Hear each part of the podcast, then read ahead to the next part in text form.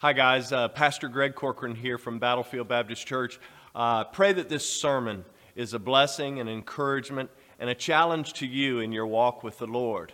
Additionally, I just wanted to say that if we here at Battlefield can ever be a blessing to you, please don't hesitate to contact us. And the best way to do that is through our website at battlefieldbaptist.org. Again, I pray this sermon blesses you, encourages you, and uh, that you'll fall more in love with God, more in love with His Word, and more in love with people. God has been so, so good to me. I, I know and I pray that He's been good to you. Amen. And uh, we are very, very, very blessed. Very, very grateful for all that God has done in my life. If you have your Bible this morning, turn with me to John chapter 15. And guys upstairs, I have I didn't ask for this, but I want to go to that John 15 uh, two verse passage first, and then we'll have a word of prayer and we'll get started this morning. Um, kind of a change up for the guys upstairs, but if we'll go to John chapter 15, it was echoed in the song that we sang, but we find Jesus speaking to his disciples. And just want to share two verses this morning. Drop down and look with me in verse number 12. In verse number 12, these are the words that we find of our Lord and Savior Jesus Christ. He says, This is my commandment that you love one another as I have loved you. Greater love. He said, Greater love hath no man than this, that a man lay down his life for his friends. Let's pray. Father, we thank you for your word. We thank you for the time that we've had to sing songs of praise. We thank you for the time that you have given us to gather together to worship you. Lord, I pray that the words that flow from my mouth will be your words. I pray that you'll be honored and that you'll be glorified through the message this morning. Lord, I pray that you'll give me strength, God, to declare what you have to say. Lord, I pray that you'll give us all ears to hear. And not only will we hear it, but Lord, we'll be willing to apply it to our lives this morning. Lord, we'll be careful to give you the praise for it. In the precious name of Jesus, we pray, and for his sake, amen and amen. Well, this morning uh, we've taken time to think about and to remember those who have given their all, as we said, to secure and to maintain the freedoms that we as Americans enjoy. But I would encourage you to do that again tomorrow. Uh, do that again tomorrow. Take some time out because it's important that not only we remind ourselves, but I think, as I said earlier, it's important that we teach and uh, remind this next generation that is coming after us uh, about what Memorial Day is all about. Because here's the reality if we fail to learn the lessons of history, someone has said we're doomed to repeat them. But also, not only if we fail to learn the lessons of history, we fail to remember. And when we fail to remember, we fail to appreciate. I'll tell you what, sometimes I fail to remember and appreciate all the sacrifices that my dad and mom made for me as a young boy. And if we don't do that, we're destined to forget. And so it's important that we take time to remember those who gave their ultimate sacrifice. You know, the saying is uh, all gave some, some gave all. The freedoms that we enjoy are given to us by God. And I would suggest that if we fail to preserve and to protect our freedoms in the future, the reality is that we won't do it. We won't do it in the future if we don't remember today. It's been said freedom is not free, and here's how I put it. And those who recognize its cost will continue to pay its price so that it's preserved, but those who do not recognize its cost will not even in this season of highly political ranting and raving. By the way, I would encourage you to get out, get away from the highly political ranting and raving. It does your blood pressure no good. Here ends the message, right? Just stay away. Quit getting caught up in what he said or she said. You know, I think we'd all do ourselves a favor if we started remembering what God said instead of what some person said. By the way, if you don't like the administration, it's okay, it will change. We get so caught up in the political ranting and raving. I pray that God will never, that God will help us to never forget the many blessings that we've received at His hand through the service, through the sacrifice, and the shed blood of others. Interestingly enough, I said it uh, when I was talking a little earlier the setting aside of days and actually objects for remembrance is nothing new in Scripture. In fact, in Genesis chapter 9, a couple of weeks ago, I was talking about Noah. You remember in Genesis chapter 9, after the flood, after the ark, after all of that was done, God gave them what? A rainbow. And that rainbow he put in the sky as a reminder, as a covenant with Noah, saying that he would never again destroy all flesh by flooding the earth. Now, here's the reality. Anybody here ever seen a rainbow? Man, when we look at a rainbow, we go, man, isn't that beautiful? I've got a picture. I've got a picture that Angie, Margie, took out here on Highway 29 and gave me years ago, and it's on my wall of a rainbow that's cast over the top of this, this place of worship. And the reality is that rainbows, they actually remind us of His judgment, but they also remind us of His promise in the future.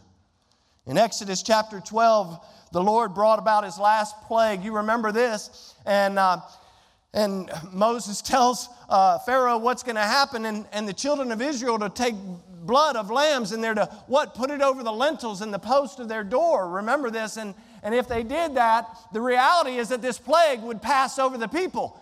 And afterwards, guess what God established? He said, Guess what? You're going to have a Passover feast so that every year you can remember what I did.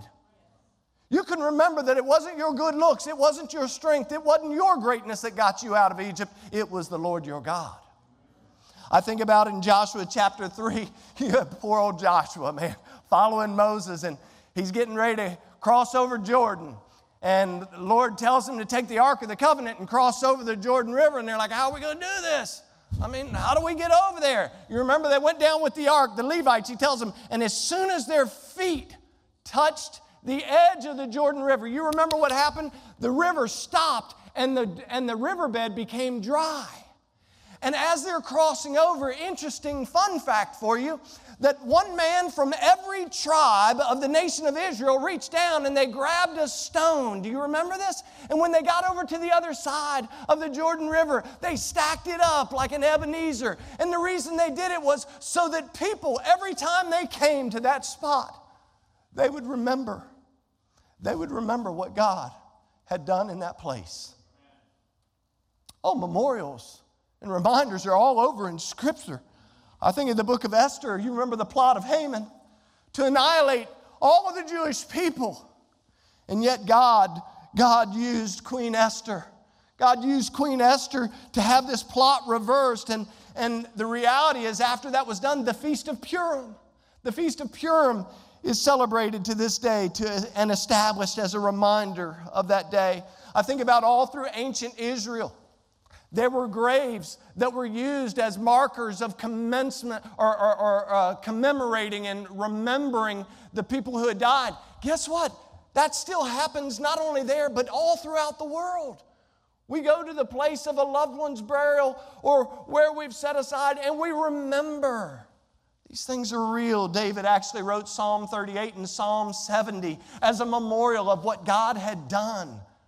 Oh, listen, memorials are nothing new. I think about in the New Testament, you remember the Apostle Paul, he writes to the church at Corinth in 1 Corinthians chapter 11. And here's the reality in 1 Corinthians chapter 11, if you're not familiar with the passage, it's actually directing the, the Lord's Supper. I would encourage you guys when we observe the Lord's Supper to come because it's a beautiful service.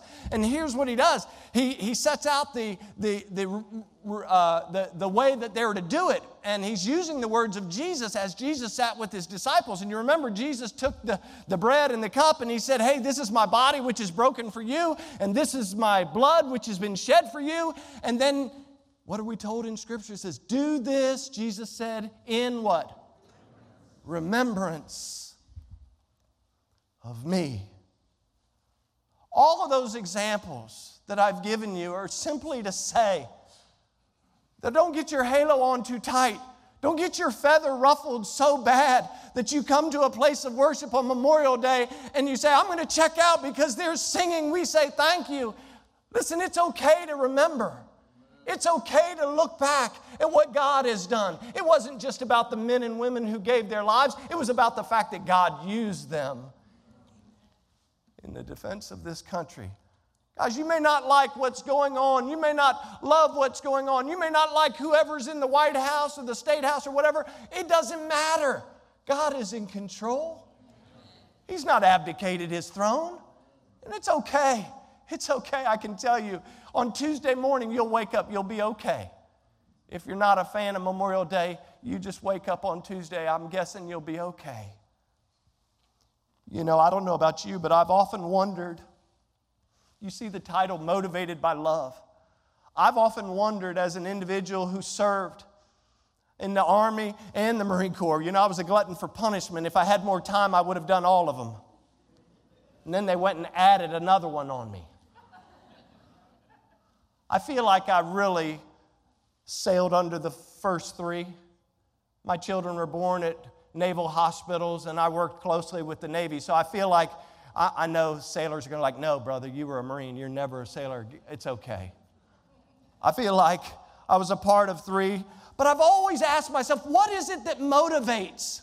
What is it that causes someone beyond? Listen, I, I've heard it all duty, honor, country. What is it that motivates someone beyond duty, honor, and country? To serve, to sacrifice, to shed blood, and if necessary, lay down their life. Now, let me just ask you a question. Now, put it in context of our Lord and Savior. What was it beyond duty and honor and obedience? And we could go on and on and get some adjectives going. What was it what was it that caused Jesus to lay down his life, to shed his blood for you and for me? I believe that it can only be summed up. Listen, for you, for you, uh, for you beacons of truth, for you bastions of truth. I love all truth, but all truth and no love is a bully, and all love and no truth is a hypocrite. So I love all these guys. Like, all they preach today is love. Let me tell you something. You can't preach the Word of God without mentioning love. So you might want to check your Bible. Sorry, that's a little, little sidebar. You know what it was that motivated Jesus? It was love. Hearing his love, not that we loved God, but that he loved us. And he gave his son to be a propitiation for us.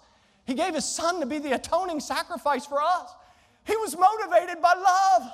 And if you don't get anything else, the reality is if you don't know Jesus today, I want you to know that Jesus loves you. This world may not love you, but Jesus does. You say, well, Jesus hasn't proved it. I beg to differ. I beg to differ. I stand in front of a cross that's placed back here. Why do we have crosses? Why do some of the ladies wear crosses? Why do, why do some people have crosses that they wear on shirts and hats and, and even body markings? Because they're remembering what Jesus did on the cross. And by the way, the cross is empty. He ain't on that cross no more. I'm only getting started. No, I'm, te- I'm teasing. I'm teasing. I believe it was one word. It was the word love. But here's the deal we have to be careful of whose definition of love we listen to.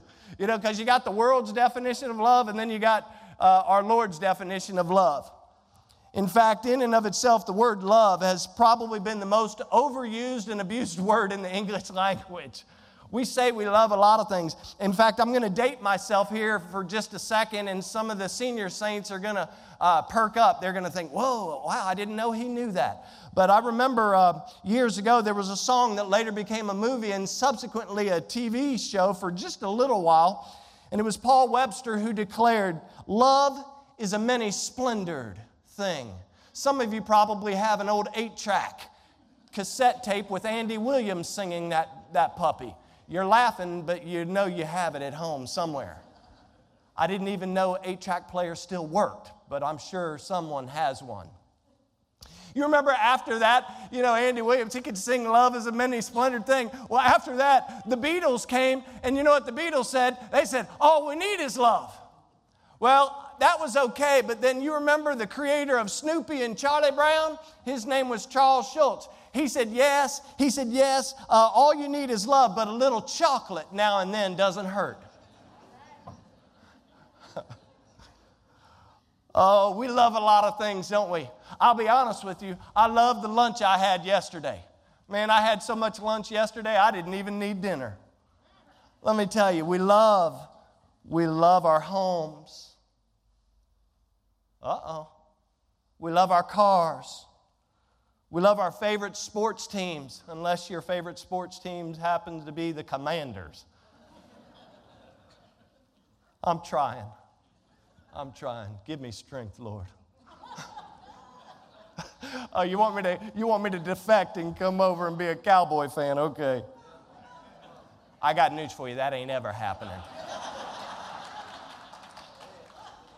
this puppy bleeds burgundy and gold. I don't care what you call them. we love a lot of things. But here's the deal when Jesus defined love, he defined it in regards, hold on a second, hold on to your seat, hold on to your purse. He defined it in regards to sacrificial action.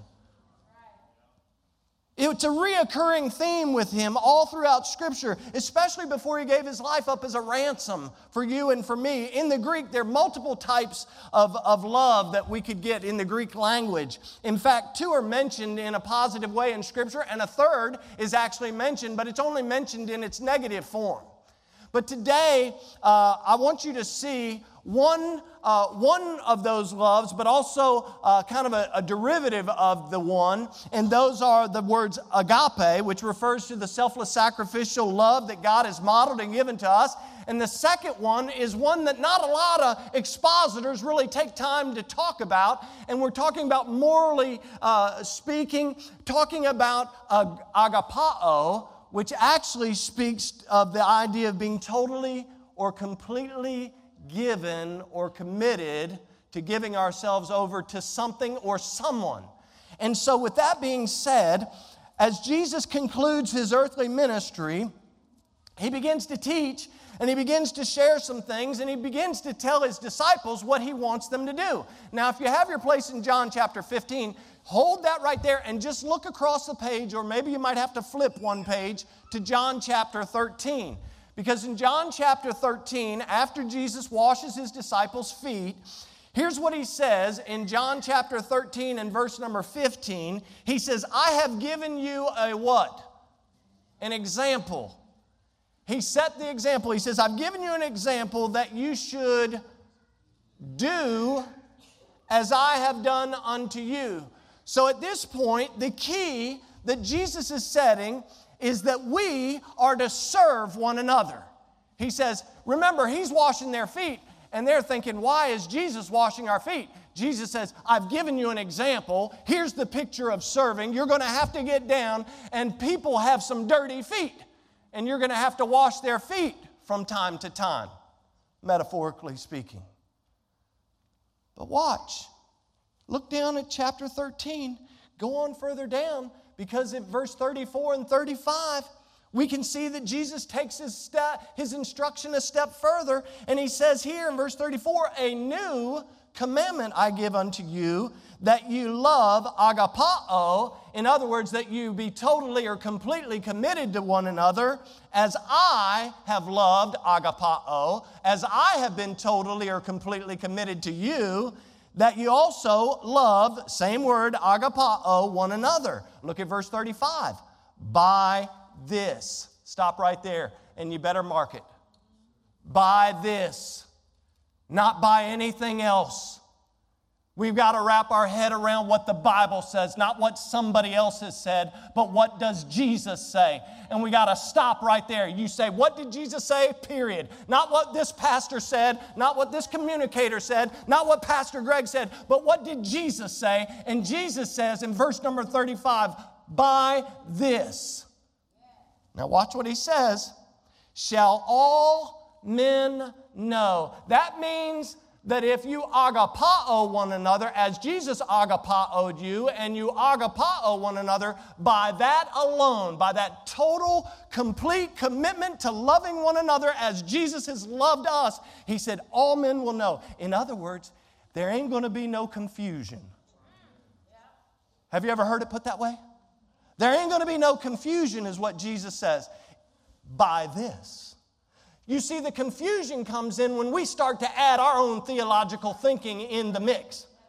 You know what? Jesus doesn't care what I think, He cares what I do. He doesn't care. I'm trying to be real nice today. I really am. I'm trying to be real nice. He doesn't care how theologically high and lofty your thoughts are. What he cares about is what and how are you living your life today, sir? Ma'am, young person, how are we living our lives? Because he says that we're to love one another as he loved us. And if we do this, by this, period, all men will know. Watch what he says that we are his disciples and that we, here comes different word, a different word's getting right up here. If you have love agape that selfless, sacrificial love that I have exhibited, exampled, and given you, if you selflessly, sacrificially, totally, and completely commit yourselves morally and any other way to one another, he says, guess what? These men, these people in the world are going to recognize you. And guess what? They're going to recognize you as being my disciples. Pretty powerful stuff.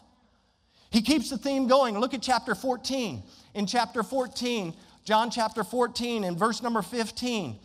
Jesus says, If you love, agapao, there it is again, Bible studier. If you love or are totally, completely committed to me, then keep my commandments. I would suggest that if you love Jesus that way, that you're not going to have to be told to keep his commandments.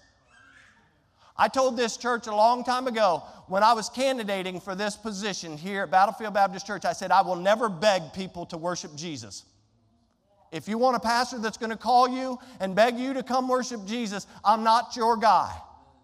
Because I believe that if you love Jesus with all of your heart, and you say, man, it's hard to love Jesus with all of my heart, with all my soul, with all my mind, with all my strength, it is. You can't do it on your own. But with the Spirit of God working in you, you can. And so I told the church, I said, listen, if you're looking for someone to call you and to beg you and, to, and tell you that I need you to worship Jesus, you're, you're, looking, you're looking at the wrong guy. Because I actually believe that if you love Jesus, you are going to keep his commandments. You are going to take time out for worship. You are going to take time out for prayer. You're actually going to come and serve, not just come and sit. That's a different topic. Look at verse 23, chapter 14. He goes on. He says, If a man love, agapao me, he will keep my words. And my Father, oh, here's a benefit. He says, Not only will he keep my words, but he says, Now my Father is going to agapao him. He's going to be totally and completely committed to him. And we, look at the word we, and we will come unto him and make our abode with him. I think Jesus takes the topic of love pretty seriously, whether you or I do or not. He's pretty serious about it. You know, they say that last words are pretty important. This was his last discourse, if you please, with his closest followers.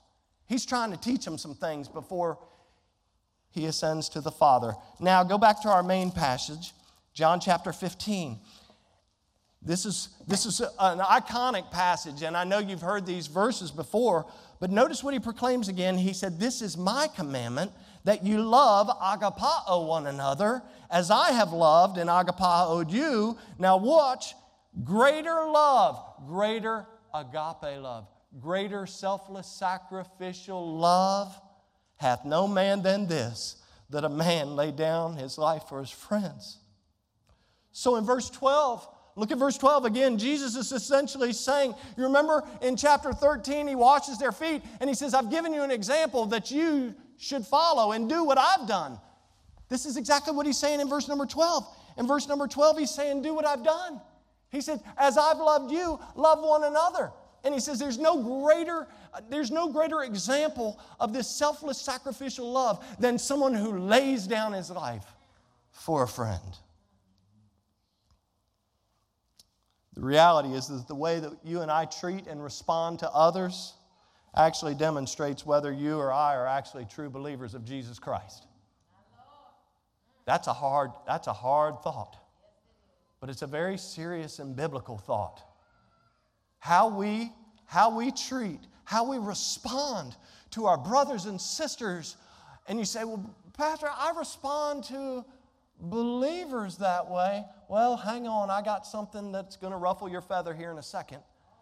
I, I respond to them that way, but it's hard to love the unlovable. I know it is. Don't you think I've run across unlovable people before in my time? We all run across people that are difficult to love at times. But that doesn't change what Jesus is saying here.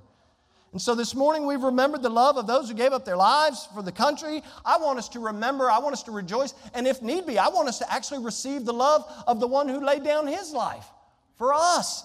And so if you're a note taker, a couple quick thoughts for you this morning. Number one, Jesus, we need to remember Jesus' love. It's not a suggestion. I can't put it more blatant than that. It's not a suggestion. Look at verse 12. He said, This is my what? You know, I'm a retired military man.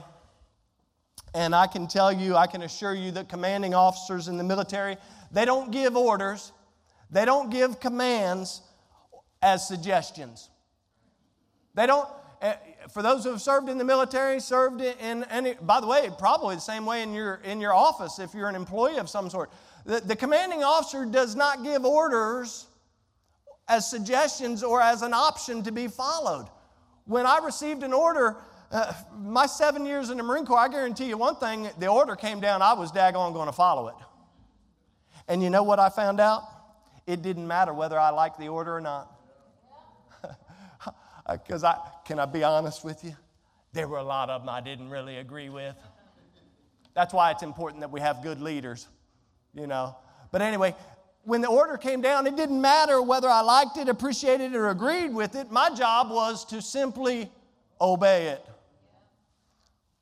Whew. I'm thankful that Jesus brought me through those years. I've had many a leader in the military that I thought, Lord, help me. Help me to refrain from saying or doing something that will get me in trouble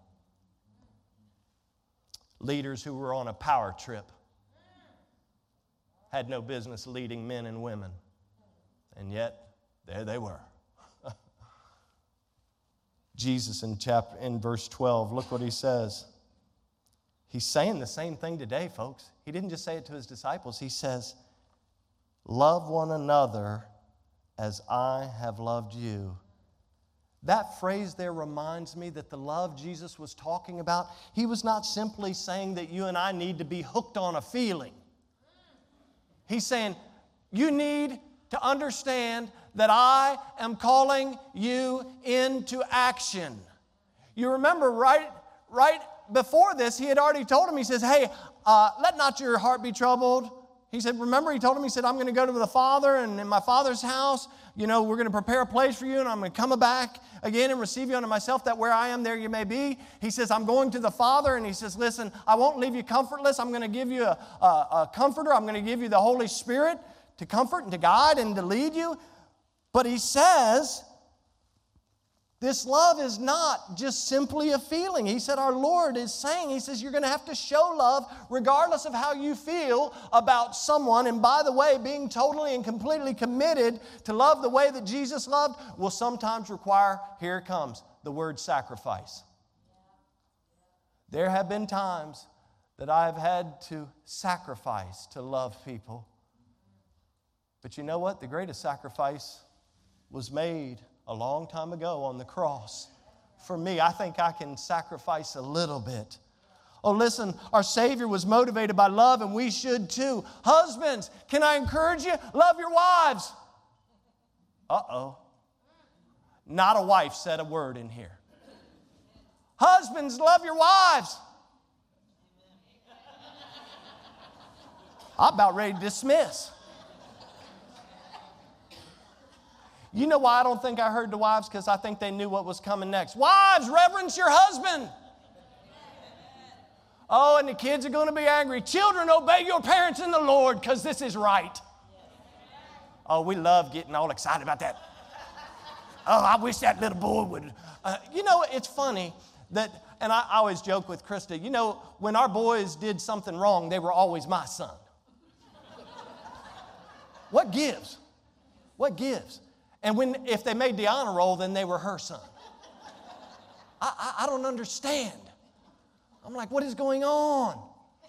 Husbands, we need to love our wives as Christ loved and gave himself for the church. Wives, we need to submit to our husbands as unto the Lord. Children, we need to obey our parents in the Lord because this is right. And guess what? Dads, you ain't off the hook. It's not even Father's Day. Dads and moms, you need to raise up your children in the nurture and the admonition of the Lord. That means you need to raise them up in the instruction and the training that God has got set for them, not what everybody else has set for them. You want to know something? And I really believe this. If we get a hold of our homes, I think we'd start to see a change. Uh oh. I think we'd start to see a change in this country again. But we've gone down the slippery slope and we've given way to the world, the doctrine of the world, the thoughts of the politically correct that don't. Listen, by the way, can I just love you a little bit? The politically correct does not want to hear what thus saith the Word of God. They're just not. They're just not wanting to hear that. And so don't be surprised. It's like, it's like we see stuff and we're like, it's so shocking. What's going on? It, it's not shocking. They're not, listen, unless you have a relationship with Jesus Christ, you are not going to want to hear what Jesus has to say and you're certainly not going to advocate that we follow it. And so it shouldn't be a surprise, but I just have to say this if biblical love does not begin at home, I guarantee you it's not going to begin. If it doesn't start in the home, chances are it's not going to begin. And I honestly believe it's the missing ingredient in our homes today. We're not telling, we're not teaching our children about Jesus. You know, we, we, we take them to Sunday school till they're like three and then we just give up. Or like, oh, just let them do whatever they're going to do. Listen, no. It's time that we stand up for our families once again. By the way, do you know in the Garden of Eden, this isn't even in my message, do you know that in the Garden of Eden, Jesus didn't create man, he created family? Because when he created man, you remember what he said? He said, No, it's not good that man should be alone. I'm going to create for him a helpmeet. I'm going to create someone to come alongside of him because this guy ain't going to get it by himself. This guy needs help.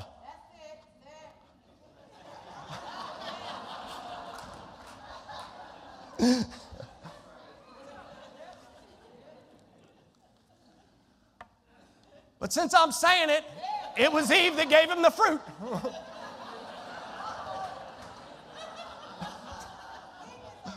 so, is anybody else getting hot?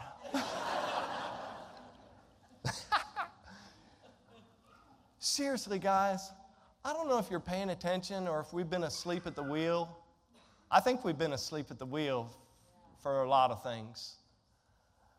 But today, and please understand, other than using God, watch this, other than using God as some talking point, it's hard for me, I'll just be honest with you, it's hard for me to to really connect with someone if I don't hear them talking about the Lord until a tragedy comes along. Aside from talking about God as a talking point or to garner approval with some group of people, I've not heard any, A N Y, I have not heard any of our so called leaders in this country talking about the need for God or the, anything spiritual in the home at all. All they do is cast stones. Stone, stone, stone. And if you don't like that stone, I got another stone. And then they wonder what is going on. Listen, we've got to stand up for Jesus. Listen. All I look around and I, I politicians now are saying that prayer is a mockery, that they're tired of us wasting time praying for people. Listen, can I tell you, There is power in prayer. I've seen it happen in my life. Listen, there is great power in prayer, and sometimes the power comes with an answer of no. A lot of times we pray and we think that God's our cosmic bellhop and that He should just give us everything that we want. You ought to be thankful that God doesn't give you everything that you want.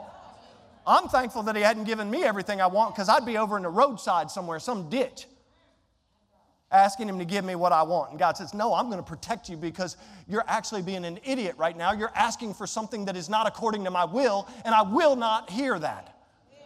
There have been a lot of times like that. I'm like, God, if you just give me this. And he's like, You're so silly. Why don't you get back to the word? And I'm like, Okay, God. We don't need a new program. We don't need new policies. What we need is the power of God in this country. The biblical values that once guided our nation and the majority of our homes have been replaced by every worldly value under the sun. But if you look back at chapter 14, as we read in four, chapter 14, verse 15, Jesus said, If you love or agapao me, he said, Keep my commandments, i.e., keep my word, keep my instructions. Again, folks, I want to remind us all that his orders are not given as a suggestion. His order to love one another is given as a directive to follow. Back in John 13 34, Jesus said, A new commandment I give unto you. I like the word new. He said, You may never have heard this before, but I'm going to give you something new. I know you've been following or trying to follow the law, but I'm going to give you something new. I'm going to create a new law for you through me that you would begin to love one another.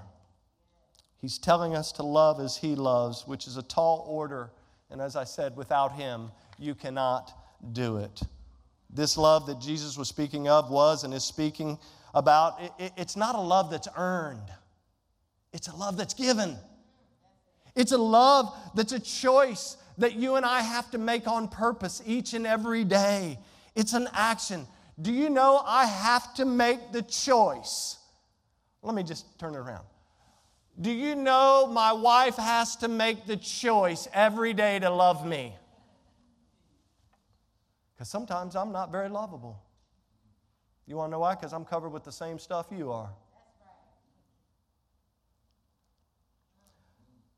But I'm reminded from Scripture, and here's, turn with me to Matthew chapter 5. I want you to see this. I'm reminded from Scripture that Jesus is not only calling us to action to love those who are lovable, but Jesus actually calls us to a biblical love by taking it a step further and this, this, these few verses that I'm going to read, these are probably verses that you probably disregard many times, to be honest with you.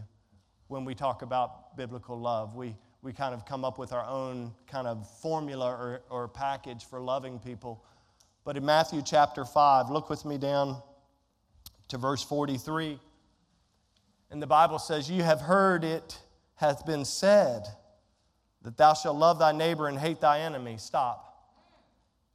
He said, Here's what you've heard. You've heard that you're supposed to love your, eh, your neighbor and hate your enemy. He said, But guess what? I got something else for you to follow here. Now look at verse 44. He said, But I say unto you, let it just sink in. He says, I, I say unto you, love your enemies.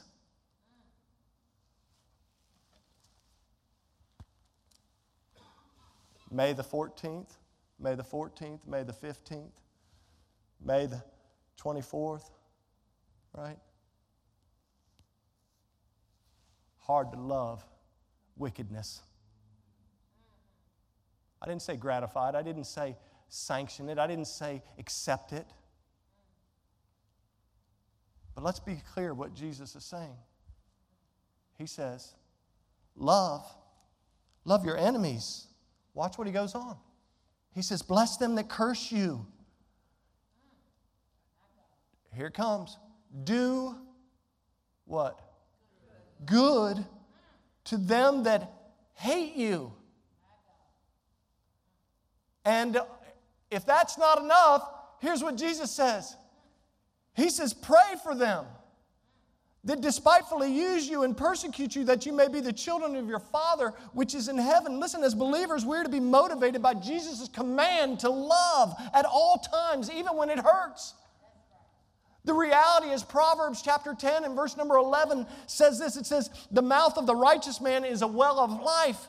But the violence, but violence covereth the mouth of the wicked. Verse 12, hatred stirs up strifes, but love covers all sins. Jesus reminded his disciples that this world would recognize them as being his disciples by one thing and one thing only. At the end of verse number 35, he said these words If, if is a big word, if you have love for one another. Oh, listen, the greatest example of this type of love is the love of God.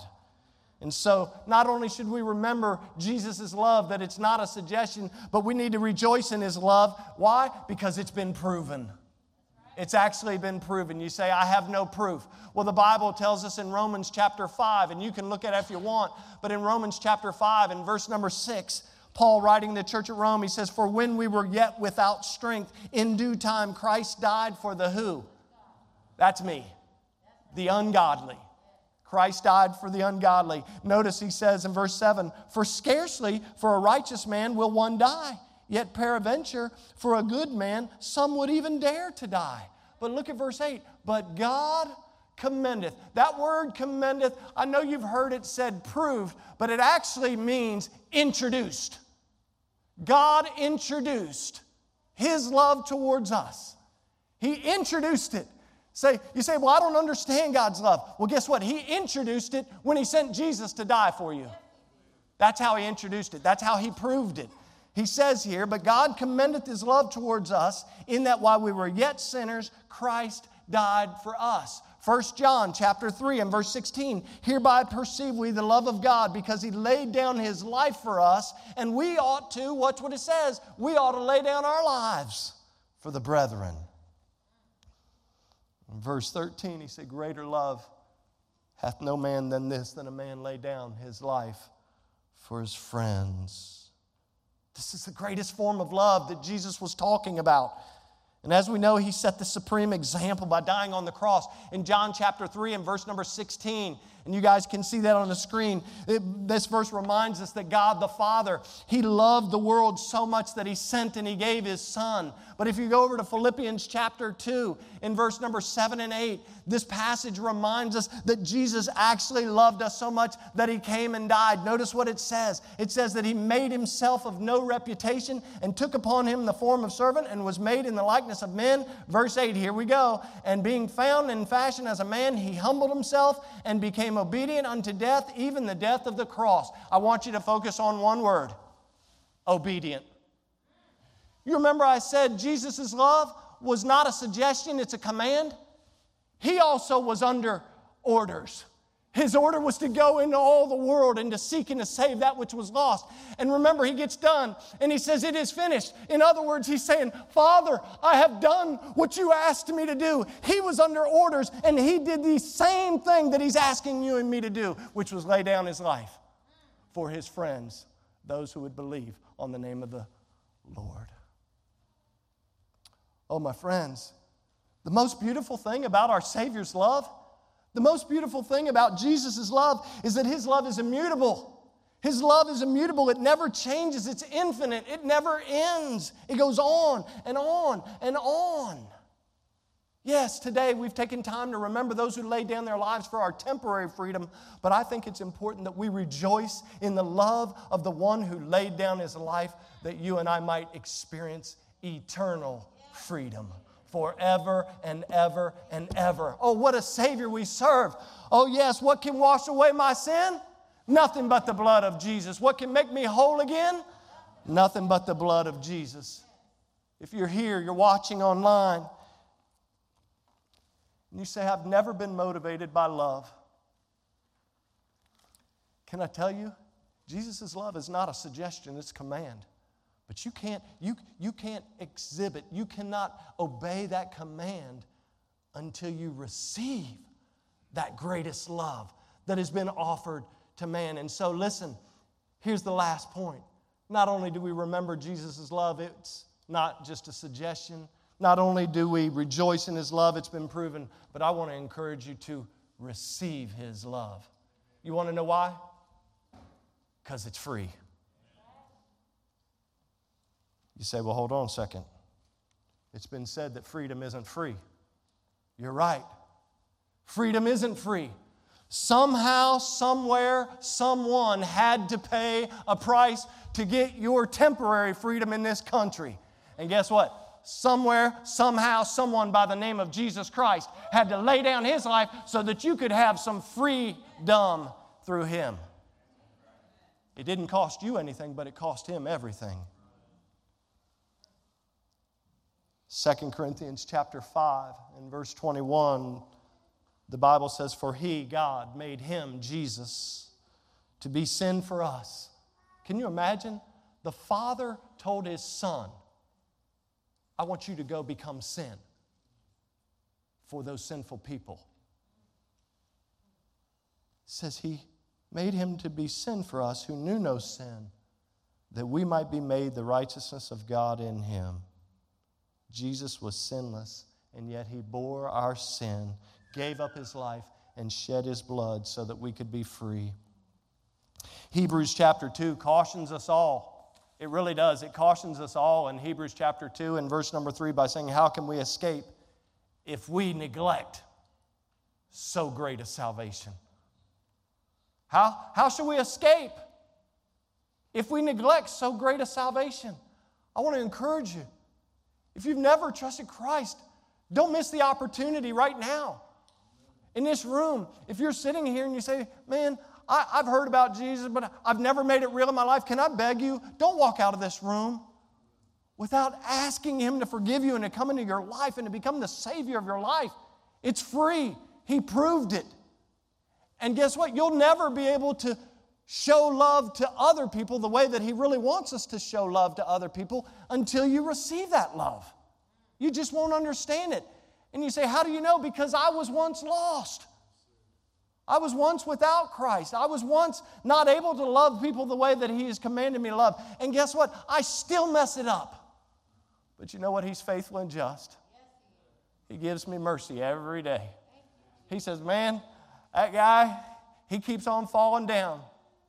But you want to know something? It's not about how you get knocked down, it's about whether you get back up or not.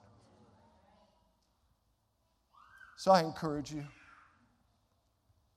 Greater love hath no man than this, that a man lay down his life for his friends. Let's be motivated by love, amen? Let's be motivated by love. And if we do that, I guarantee you, we'll be uh, not only loving people the way that Christ loved us, but we'll also be sharing truth of Christ with others. Father, we thank you for your love. We thank you for the time that we've had in your word, the time that we've had to celebrate, God, what you have done. As we remembered, as we rejoice and recognize all that you have done for us, Lord, we have also taken time to remember and reflect and to give honor to those whom honor is due, those who laid down their lives for our temporary freedoms.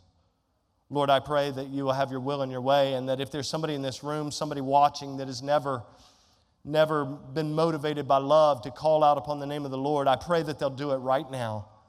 That they'll just ask Jesus to forgive them, to come into their life, and to begin to change them from the inside out. Lord, we'll be careful to give you the praise and the honor for it. Maybe there's someone here today that is a believer, but maybe for the first time in a while they understand what it really means to love others as you have loved them. That they would be totally and completely committed to exercising that sacrificial, that, that, that, that unselfish, that sacrificial love that you displayed for us. Maybe this is the first time they've recognized it, or maybe it's the first time in a while.